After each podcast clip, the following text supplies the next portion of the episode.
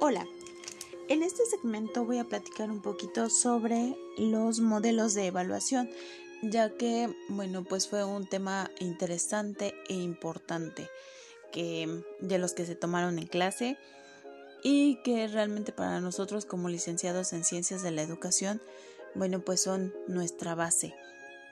El conocer a cada uno de estos eh, autores nos permite saber qué fue lo que implementó cada uno de ellos, qué fue, cuál fueron sus aportaciones y, y sobre todo pues como lo comentaba, ¿no? Porque es parte de nuestra futura vida, ¿no? Del el saber, el conocerlos, el identificar a cada uno de ellos con sus aportaciones. Y pues también porque me sirve de práctica como como estudio para mi próximo examen. Entonces es por eso que tomé este tema. Y bueno, el primer modelo de evaluación es el modelo tayleriano de Ralph Tyler, en donde este modelo estaba orientado hacia los objetivos. Es decir, bueno, pues este fue el primer modelo sistematizado en donde como el nombre lo dice, ¿no? Eh, llevaba un orden y un paso a paso para poder llegar hacia el objetivo, hacia la meta establecida.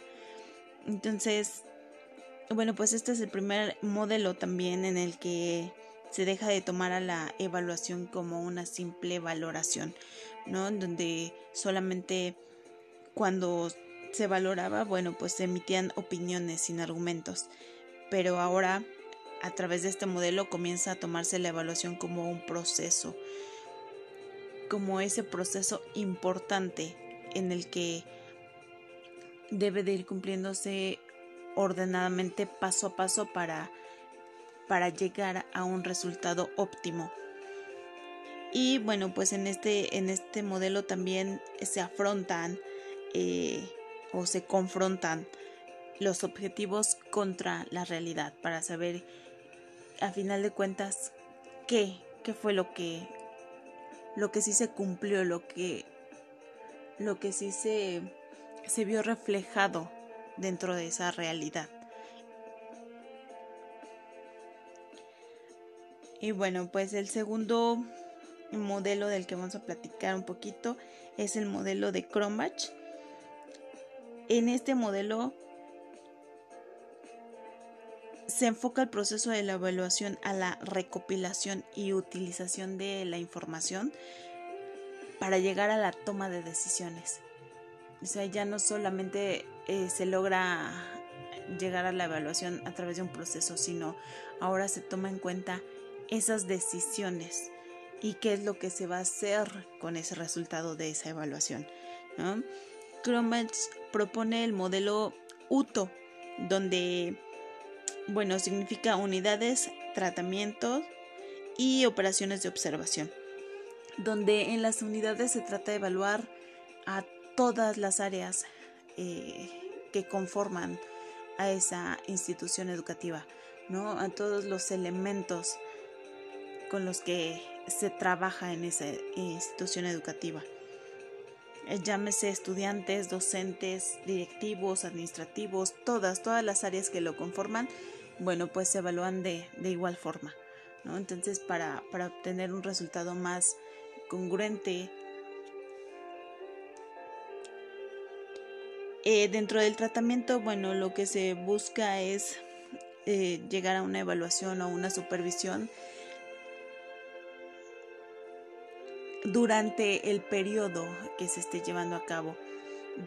Es la evaluación de las acciones que se están realizando este, para la evaluación o supervisión de esas acciones que se están realizando, el cómo se trabaja, el qué se está haciendo para este pues en este caso si se llegara a perder el rumbo, bueno, pues otra vez reincorporarse y, hacer algo simplemente con, el hecho de, de mejorar. Siempre sabemos que una evaluación es con la intención de mejora, ¿no? Entonces, Y si es que no se está llevando adecuadamente el proceso, bueno, pues retroalimentar, eh, remover todo lo que se esté haciendo mal y implementar nuevas técnicas, hacer lo que sea necesario, pero generar este ese nuevo ese nuevo rumbo enfocado hacia los las metas u objetivos. Entonces, pero siempre dentro del periodo, no esperar a que finalice el periodo para poder este hacer el, el conteo de los errores, ¿no? Simplemente dentro del periodo para que se pueda recomponer el camino. Y dentro de las operaciones de observación, bueno, pues se refiere a la evaluación en todo momento. En todo momento y sin previo aviso, ¿no? El, el realizar supervisiones y evaluaciones con el fin de que de que esté en constante mejora, de que no haya fallas, de que no esté todo planeado para una evaluación y para obtener buenos resultados, simplemente pues para para confrontar la realidad, como lo decíamos en el modelo anterior, ¿no? Para para verificar realmente qué es lo que se está llevando a cabo y cómo se está llevando a cabo. Entonces, eso solamente se logra de manera este, espontánea, de manera sorpresiva, para verificar qué es lo que realmente se hace. Y bueno, pues otro de los modelos de los que vamos a platicar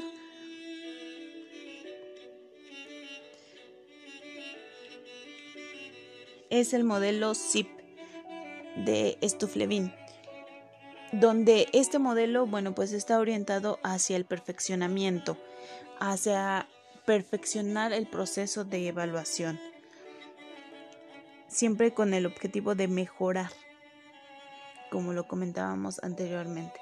Dentro de este perfeccionamiento, bueno, pues implementa un contexto, una entrada, un proceso y un producto en donde pues se pretende evaluar las circunstancias y todos, todos los rubros que haya dentro de una institución educativa, el qué y cómo se realiza las actividades dentro de la institución a través de un proceso de transparencia y evaluando todas las evidencias. Donde se llega a una meta evaluación, que es la evaluación a través de la calidad. El, el evaluar los méritos y la calidad con la que se realiza cada proceso.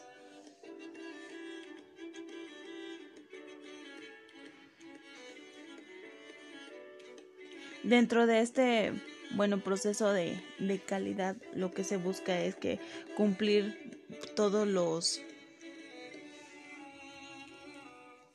todos los pasos para pues llegar a una correcta evaluación donde pues también nos comentan los cuatro aspectos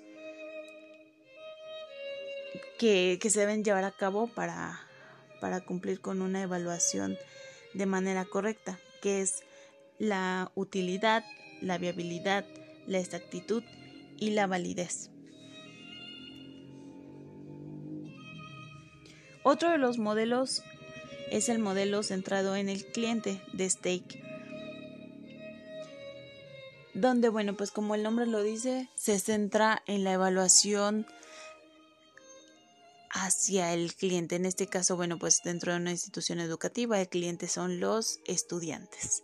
¿no? Los estudiantes, los padres de familia, de alguna forma también, y el saber eh, su grado de satisfacción, bueno, pues es lo que y lo que este modelo busca, ¿no? Saber si realmente se está haciendo todo de manera correcta y evaluando desde el servicio, eh, la institución, las instalaciones, los el nivel de los docentes, todo a través del grado de satisfacción del cliente, pues serán este, los resultados que obtenga. los grados de satisfacción de la institución. El, el saber si es acorde, si no, si está dentro de, de un rango efectivo o no. Y bueno, otro modelo es el modelo centrado en el cliente. No, perdón, ese es, ya lo dije de Stake. Otro de los modelos es el, el modelo centrado en el consumidor. Describen.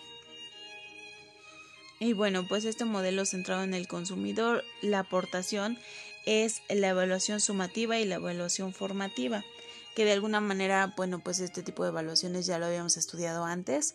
Eh, la evaluación formativa es la evaluación que se realiza al final del ciclo escolar, ¿no? Del, del periodo que se esté, este, en el que se esté estudiando. Y es únicamente para ver el resultado final que se obtuvo dentro de todo ese ciclo escolar. Y pues el que realmente ya no, ya no tiene ningún cambio, solamente es el resultado obtenido durante todo ese periodo, pero pues que ya no cuenta con una movilidad, por así decirlo, ya no puede obtener ningún cambio. Y pues la evaluación sumativa se refiere a las evaluaciones que se hacen durante el periodo, que dentro de estas eh, de esta evaluación sumativa, a diferencia de la formativa, bueno, pues sí, sí puede haber una movilidad. Es decir, este pues aquí puede haber retroalimentación, cambio de técnicas, este, cualquier cosa que, el, docente pueda, pueda hacer para, para mejorar, con la finalidad pues de mejorar. Aquí, bueno, pues este nos basamos en la evaluación diagnóstica, que puede ser una evaluación inicial, la evaluación de los la evaluación por periodos, la evaluación llámese bimestral, parcial. Entonces, eh, por eso comentábamos que pues sí, sí puede haber una movilidad dentro de esta dentro de esta evaluación porque pues se pueden implementar diferentes técnicas que ayuden al estudiante a mejorar. Y bueno, pues hasta aquí serían los modelos de los que vamos a platicar. Espero que sí haya quedado clara esta información. Muchas gracias.